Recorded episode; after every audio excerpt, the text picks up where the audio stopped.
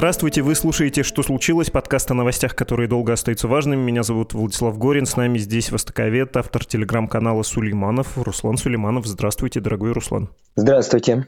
Я сказал про ваш телеграм-канал. Давайте я в него прямо сейчас и загляну, чтобы объяснить повод для нашей беседы и вообще тему, о чем мы будем говорить сейчас.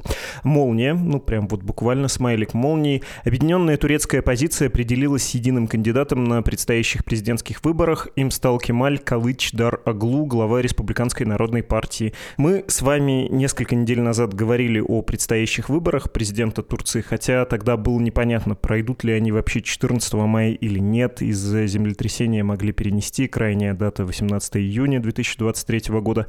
Не было понятно, сможет ли оппозиция объединиться, чтобы не дать окончательно укрепиться авторитарному режиму Раджеп Таип Эрдогана в Турции.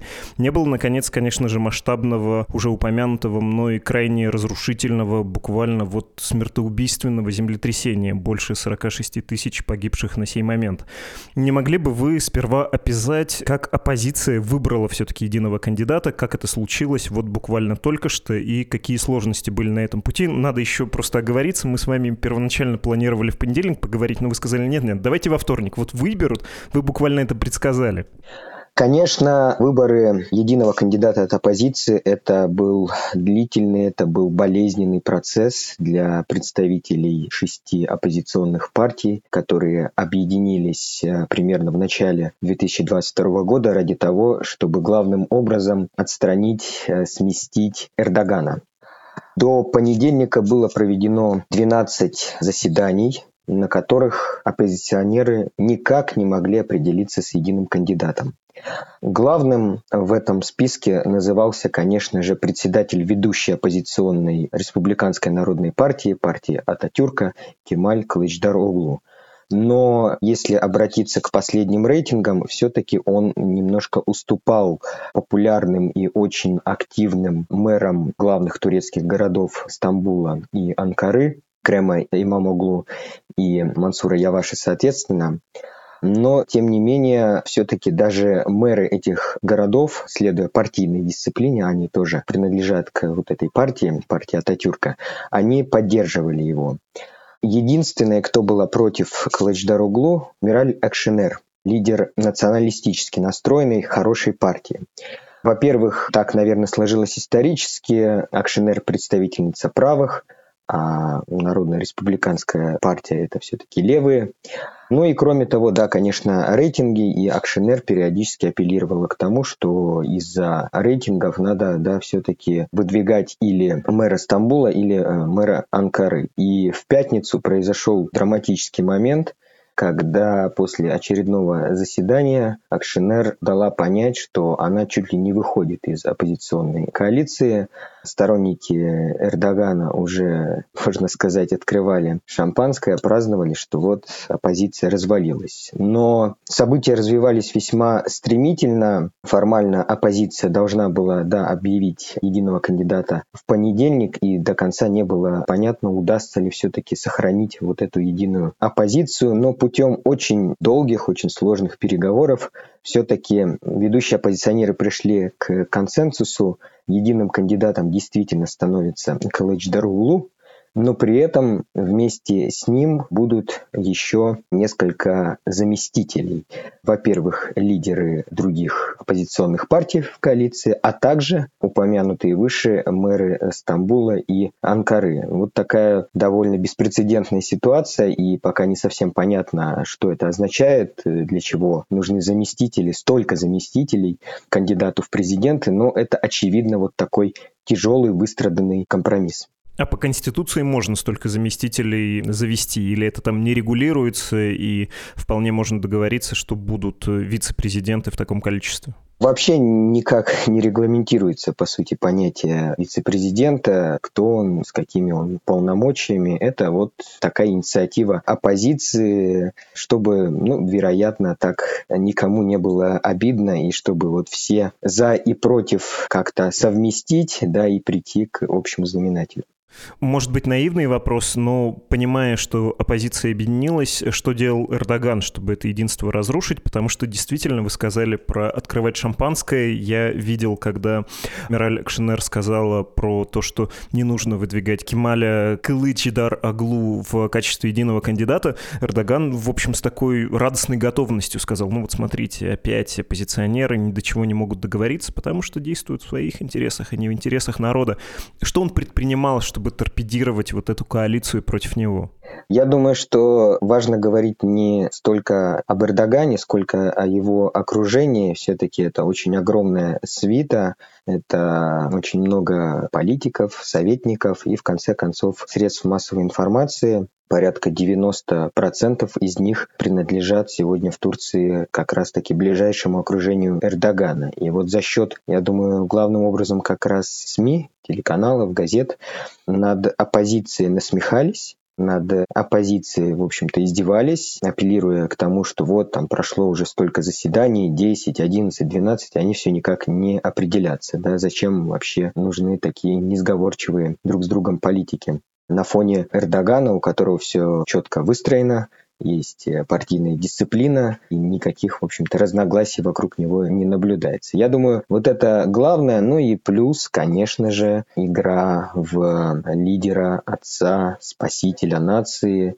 особенно после разрушительного землетрясения, когда Эрдоган стал активно апеллировать к тому, что всей Турции нужно сплотиться вокруг общего горя, и он вместе со своей партией будет делать все, чтобы спасти страну, помочь восстановиться от э, этой катастрофы. А оппозиционеры вот там продолжают где-то выяснять между собой отношения, когда мы действующая власть занимаемся делом. Вот примерно такой риторики придерживался Эрдоган и его окружение. Насколько это было успешным, потому что то, что говорят оппозиционеры, 60% избирателей все равно против того, чтобы Эрдоган снова был избран. Кто угодно, лишь бы не Эрдоган. Но тут, во-первых, 60%, не знаю, как оценить эту цифру, какие это сведения, а во-вторых, ну мало иметь эти настроения, нужно еще привести своих избирателей на выборы, а не дать активизировать твоему противнику своих избирателей, свой электорат. Насколько оппозиции удается это сделать? Сделать?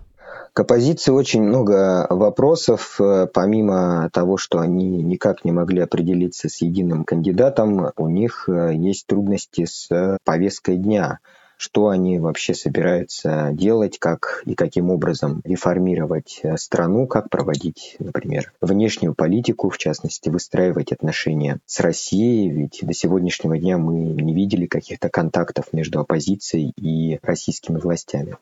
Стоит сказать о том, что, конечно, землетрясение внесло очень серьезные коррективы в политический расклад в Турции когда Эрдоган начал призывать население Турции к тому, что вот эту тему ни в коем случае нельзя политизировать, все-таки турецкое общество начало задаваться многочисленными вопросами.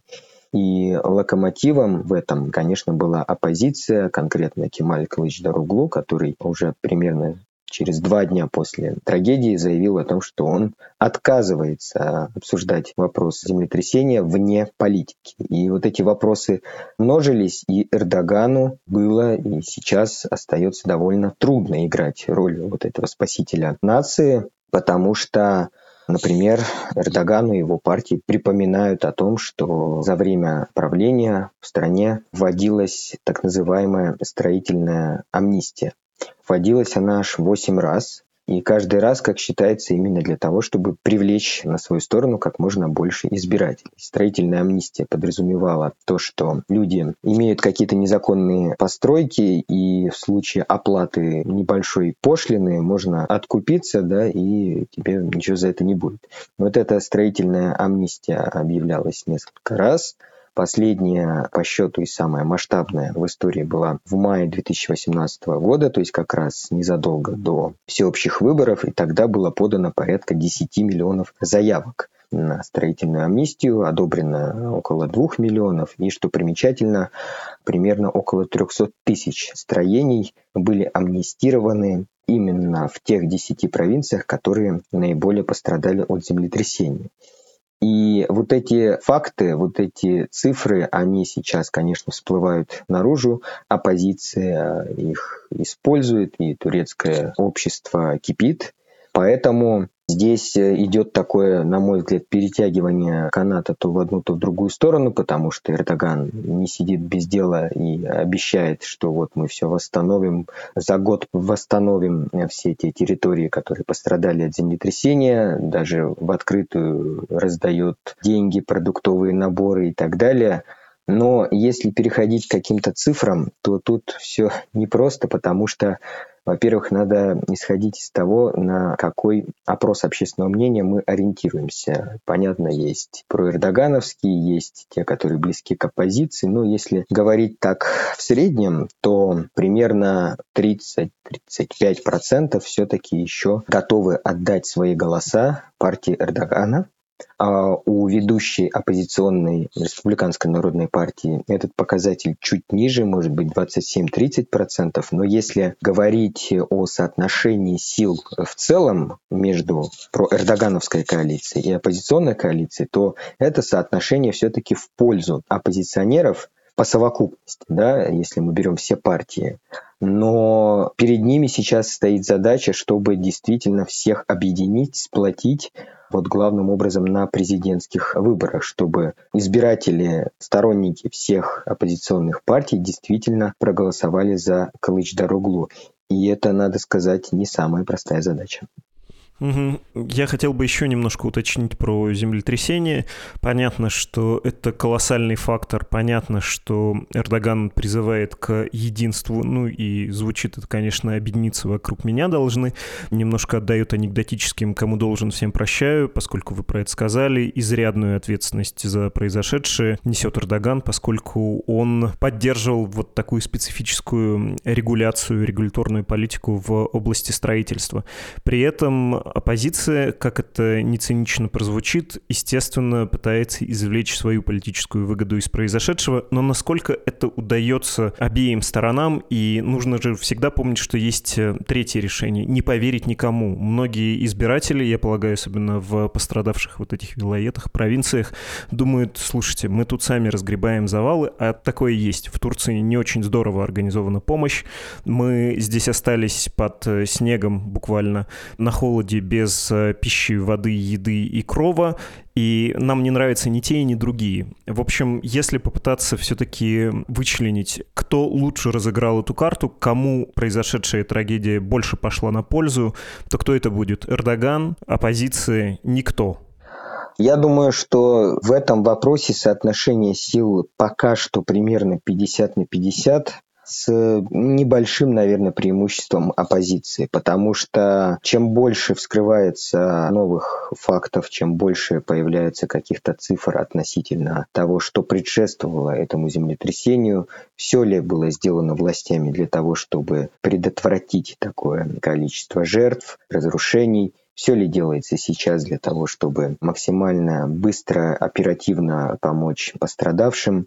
Вот чем дальше, тем, конечно, Эрдогану труднее играть роль спасителя нации. И даже его попытки как-то задобрить потенциального избирателя не работают.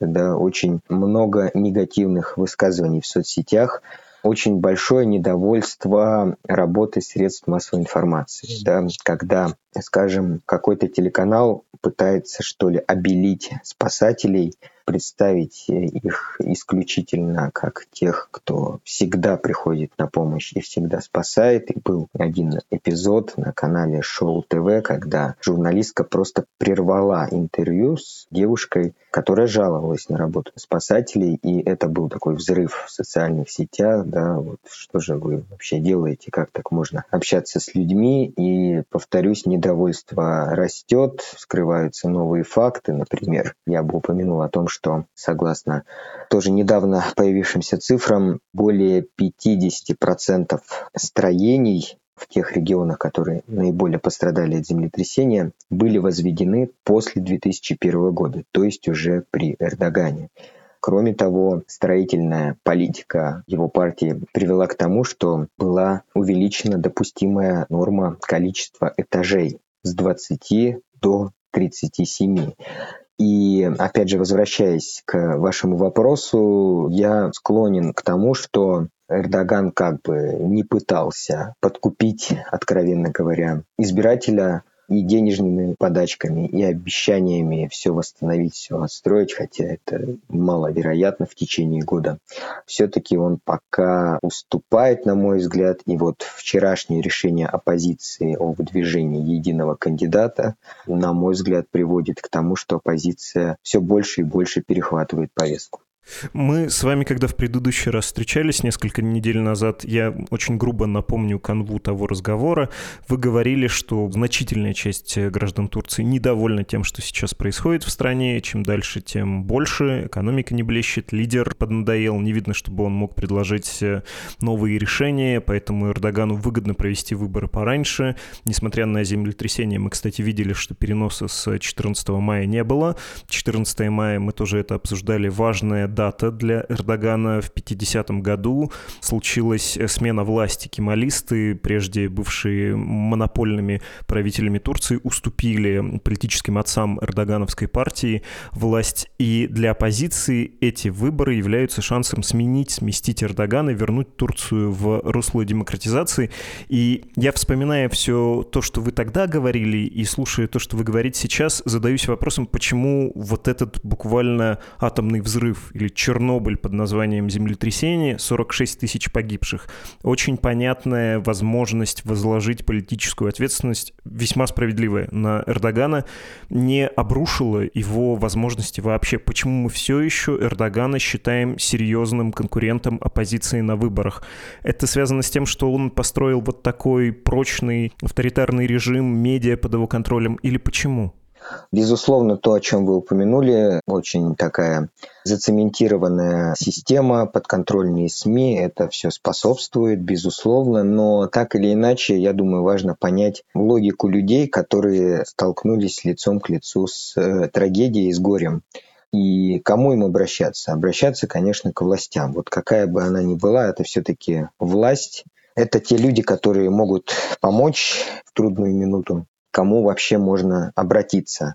И, конечно, Эрдоган, особенно в первые недели, довольно успешно, можно сказать, разыгрывал эту карту, несмотря на все препоны. Сейчас ему это делать все сложнее и сложнее. И вот люди, которые особенно не всегда разбирались, разбираются в политике, они видят в нем, в его партии, тех, на кого можно опереться. Да? Потому что люди, лишенные крова, лишенные каких-то элементарных вещей в своей жизни, они уповают да, на действующую власть, но опять же нельзя однозначно сказать, что это в итоге конвертируется в голоса. Да? Вот если мы уже, наверное, на финальной стадии перед э, выборами увидим объединение огромного числа жителей Турции вокруг идеи того, что в стране-то вообще-то можно что-то поменять, это, конечно, будет не в пользу Эрдогана, и вот все его достижения, вся его выстроенная система, средства массовой информации, вероятно, ему даже уже и не помогут. Наивный вопрос э, с российскими реалиями, с российскими привычками в голове. Насколько равен доступ кандидатов к участию в выборах? Э, может ли так э, случиться, что политик, который объявлен оппозицией кандидатом, действующему главе государства, вдруг лишается возможности поучаствовать в выборах? Ну, случается в Турции такое, например, не знаю, в каких других странах, в России, наверное, такое невозможно. Человека осуждают за слова, за какую-нибудь клевету. И, кстати, сам Эрдоган не только только его противники, правда, в свое время, да, тоже подвергался судебному преследованию по явно политическим мотивам. Ну, то есть он не первый это начал, и это в Турции применяется до последнего времени. Какой тут предел у вот этого метода политической борьбы? Можно ли до 14 мая всех неприятных нынешнему главе государства людей как-то вот так пригласить на выход из избирательной гонки? Если коротко, думаю, что нет, потому что Эрдоган и его окружение понимают, какая будет реакция, какие будут масштабные протесты и митинги. Против таких решений мы можем вспомнить о том, что в декабре минувшего года, когда суд в Стамбуле приговорил действующего мэра крупнейшего турецкого города Экрема Имамоглу к э, двум годам и семи месяцам лишения свободы и запретил ему э, заниматься политической деятельностью, сотни тысяч, а по некоторым подсчетам даже миллионы людей вышли в поддержку имам-углу, и поэтому Эрдоган, я убежден, не пойдет на такой шаг, чтобы, например, отправить за решетку э, Кылыч-дорогу. Я думаю, это невозможно. Но если мы говорим вообще о развитии политической системы в Турции в последние годы при Эрдогане, то, конечно, огромное число оппозиционеров, огромное число политических активистов, журналистов оказались за решеткой. И, наверное, самый яркий пример, классический пример, это лидер Демократической партии народов, ее называют Прокурдская партия, Салахаддин Демирташ, который уже шесть лет находится в тюрьме и надо сказать, что в Турции очень многие ему симпатизируют, не обязательно курды. Даже сторонники Эрдогана, я вот по своему опыту общения, с симпатией относятся к Демирташу за его ум, за его чуткость, за его грамотность. И вот некоторые политические аналитики в Турции считают, что в стране есть два лидера по-настоящему. Это Эрдоган и это Демирташ. Вот Демирташ как раз находится сейчас за решеткой, но дальше этого, повторюсь, Эрдоган не пошел, и я уверен, что не пойдет. Тоже вопрос имени Российской Федерации. Каким образом считаются голоса в Турции? Точнее, насколько честно они там считаются? Сложный вопрос, потому что ситуация немного пошатнулась, что ли, в последние годы. Есть разные примеры так или иначе, вот надо сказать, зафиксировать, что выборы – это то, что может влиять на ситуацию. Это часто называют вообще последним демократическим институтом при Эрдогане, через который вообще можно что-то изменить в стране. Поэтому турки относятся очень трепетно к выборам. Оппозиция в последние годы научилась лучше контролировать этот процесс, поэтому фальсификации очень трудно осуществить. Уж точно невозможно устраивать карусель насилие и все остальное, то, что мы наблюдаем в России. Но, тем не менее, были вопросы, например, на референдуме по поправкам к Конституции в апреле 2017 года, когда порядка двух миллионов бюллетеней были без подписи. И вот как раз-таки разрыв между теми, кто голосовал за поправки и против поправок, был минимальным, 51% против 49%. И вот многие в Турции до сих пор считают, что народ тогда все-таки проголосовал против поправок. И вот за счет этих двух миллионов не без оснований, можно сказать, сфальсифицированных бюллетеней, все-таки Эрдогану удалось продавить поправки. Но в целом, если мы говорим особенно о муниципальных выборах, это довольно трудный процесс. Эрдоган, конечно, тот еще затейник. Была, например, отмена результатов выборов мэра Стамбула в 2019 году, когда сначала был минимальный разрыв, там, буквально несколько тысяч между Имам Углу, действующим мэром, и экс-премьер-министром Бенали Елдырымом, а вот на новых выборах этот разрыв уже составлял почти миллион. Да? То есть люди негативно относятся к попыткам как-то повлиять, изменить результаты голосования. И я думаю, что будут стараться все-таки сторонники Эрдогана использовать админ-ресурс, но это будет сделать крайне трудно. Но чего опасается оппозиция и как минимум независимая пресса в Турции, это влияние через интернет, это использование так называемых троллей. И здесь, конечно, ноги растут из России, и я сам встречал в турецкой прессе несколько раз словосочетание прямо «ольгинские тролли», и есть, конечно, отсылки к выборам президента США 2016 года, когда было много разговоров о том, что в общем-то, Россия могла приложить руку к победе Трампа. И в Турции сейчас очень опасаются того, что Путин будет помогать Эрдогану, а он, очевидно, хотел бы, чтобы действующий президент оставался у власти. Допускаете ли вы такой сценарий, если оппозиция и действующая власть идут ноздря в ноздрю, что выборы будут с каким-то пограничным результатом, плюс есть некоторое недоверие к избирательной системе, мы с вами это обсудили по итогам референдума предыдущего, да, большого, важного. Может ли так случиться, что Эрдоган просто использует неоднозначность результатов голосования себе на пользу и активизирует, например, силовой ресурс? Я, конечно, большой профан, но в голове все-таки сидит так называемый гюленовский мятеж, когда действующий глава государства, собственно, Раджеп Таип Эрдоган, использовал силовиков для подавления вот этих э, выступлений и, пожалуй, даже укрепил свою власть, получил беспрецедентные возможности по сравнению с его предшественниками. То есть, в общем-то, он подчинил себе силовиков, да, армия в Турции после Кемали играла очень важную роль, она могла быть политическим субъектом. Если приходили к власти традиционалисты, офицеры могли просто произвести переворот и сказать, нет, это не соответствует принципам, заложенным отцом-основателем, мы хотим вернуться к светским началам, давайте переигрывать. Эрдоган с этим покончил. Какой-то такой сценарий вы допускаете, что он применит силу? Я допускаю и такой сценарий, и в Турции рассматривают несколько других сценариев с введением военного положения, с началом какой-то специальной военной операции опять в Сирии, в Ираке и в конце концов э, с э, объявлением войны. И здесь э, напрашивается вариант с Грецией, хотя, учитывая то, как греки откликнулись на трагедию в Турции и помогали пострадавшим, все-таки вот сейчас этот вариант уже под сомнением. Да, Эрдогану будет уже труднее разыгрывать греческую карту, но тем не менее очень многие все равно в Турции опасаются того, что Эрдоган прибегнет к еще какому-то козырю в рукаве, а у него, очевидно, их немало. И нельзя, конечно, да, исключать э, силовой метод. Я думаю, что он будет бороться до конца, он будет делать все, чтобы остаться у власти. И силовой метод — это, конечно, как одна из опций, опций, но я думаю, что ему даже и это не потребуется, да, учитывая какие-то бюрократические лазейки и даже возможность формально, например, отменить результаты голосования, перенести выборы и так далее. То есть, пользуясь той полнотой власти, которая у него имеется, после поправок в Конституцию 2017 года, у него столько сейчас вариантов, что, повторюсь, быть может, даже силовые методы не понадобятся.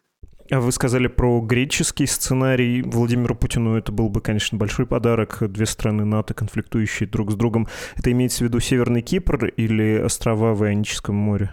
Главным образом, я думаю, речь идет об островах. Э, периодически возникают какие-то словесные перепалки, даже просто в Твиттере между турецкими и греческими э, чиновниками. И это такой, надо сказать, не до конца урегулированный вопрос. И примерно в июне прошлого года была одна из таких наиболее напряженных, острых точек, когда Эрдоган резко выступал против милитаризации греческих э, островов и откровенно грозился применить э, силу. Но греки тоже не отступали, и вот тогда казалось, что военный конфликт, конечно, вот-вот начнется, да, понятно, что он будет на руку Эрдогану прежде всего. Вот даже несмотря все-таки на то, какой жест доброй э, воли проявили греки, помогая Турции преодолевать последствия землетрясения, я бы все равно не исключал и этот вариант тоже. Давайте представим, что Эрдоган проиграл. Что случится с ним и с его партией, партией справедливости и развития? Парламентские выборы тоже должны быть 14 мая, после проигрыша, если он случится. Это же, ну, не такая судьба, что в тюрьму наказать или там тем более убить.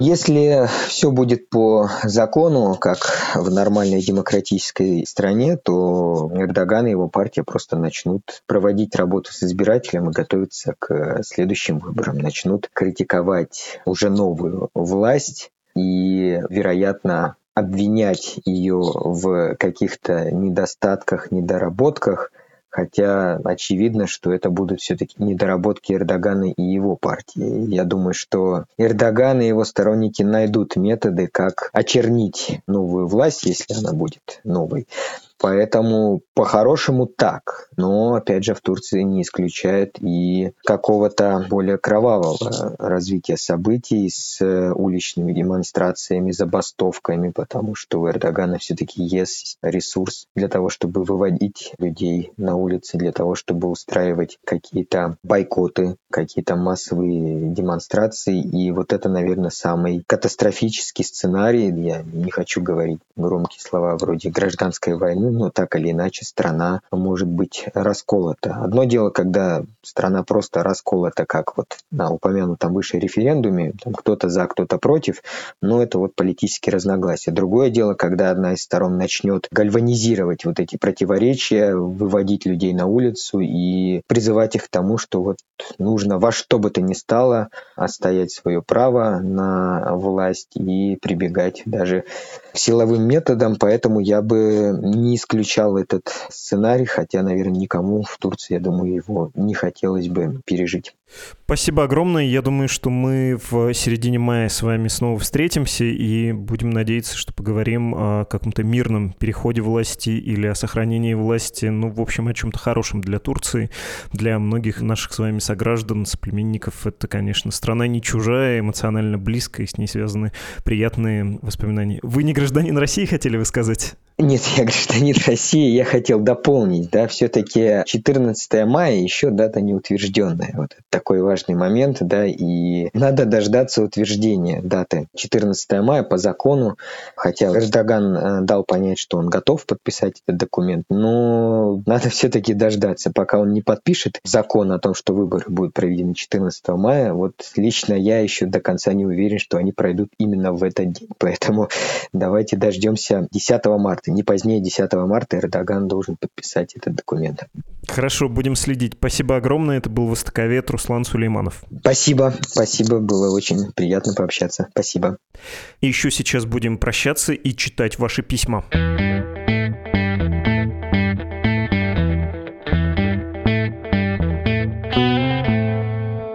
Напомню, с этой недели у нас такая схема общения. Опробуем ее, вдруг вам понравится. В понедельничном эпизоде я задаю вам, слушателям, вопрос. Вы отвечаете, я читаю ваше послание со вторника по пятницу. Последнее послание принимается до 12 часов дня по Москве, пятницы. На этой неделе я вас просил рассказать, как вы, если вы живете в России, вынуждены адаптироваться к новой общественной атмосфере, к новой экономической реальности, новому уровню государственного давления. Расскажите об одном из способов способов защиты или адаптации, в вашем личном способе, к которому вы начали прибегать за последний год и который вас самих, если оглянуться, заставляет сказать себе, ого, ничего себе, не мог такого или не могла такого представить себе год назад, дожили. Вот кто успел нам написать за последние сутки. Степан, Моя защита заключается в том, что я поступил в колледж, имея высшее образование. Дело в том, что в правовых полях написано, что для человека, получающего образование определенного уровня впервые, предоставляется отсрочка по мобилизации. Я ни за что бы не подумал, что буду в свои 30 лет учиться с нынешними десятиклассниками не ради того, чтобы получить новые знания, а ради того, чтобы не оказаться на войне. Иннокентий, рубрика «Спрашивали, отвечаем». Меньше всего ожидал от тебя возвращения к роли преподавателя четверть века спустя. Теперь, правда, преподавание для меня — это информирование о свойствах мозга, благодаря которым вообще возможна пропаганда, о знаниях, которые вырабатывают критический взгляд на мир, о качественной журналистике. Поскольку нельзя информировать всех, информирую тех, до кого могу дотянуться. Возвращаю гражданские долги, что называется. И Лена, 38 лет, Нижний Новгород. У меня все наоборот. Я год назад защищаться от действительности перестала. До 24 февраля 2022 года жила в своем маленьком мирке. Политикой не то чтобы не интересовалась, но считая, что ничего не в силах изменить, старалась в ту сторону вообще не смотреть. Ибо пренеприятное это зрелище. Новости по ТВ больше 10 лет уже, наверное, не смотрела. Читать что-то новостное тоже особо не читала. И знать не знала ни про какую медузу. В общем, ушла в свою частную жизнь и полное отрицание политической реальности, чего власть на самом деле и добивалась от всех нас. Утро 24 февраля все изменило. Моя защитная скорлупа раскололась в дребезги, и я осталась одним оголенным нервом. Теперь бесконечные ленты новостей, разборы интервью на YouTube и много-много слез. Снова обрастать защитой себе не позволяю. Случилось то, на что уже невозможно закрывать глаза. Но знаете, что хочу сказать? Еще год с небольшим назад я считала, что над этой страной звезда пленительного счастья не взойдет никогда.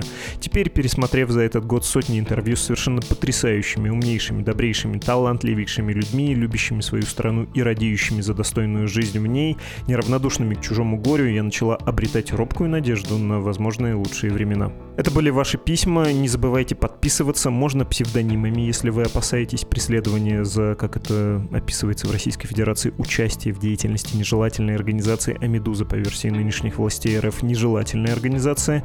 Ваше послание мы ждем на адрес подкаст собакамедуза.io. И еще раз повторю вопрос этой недели.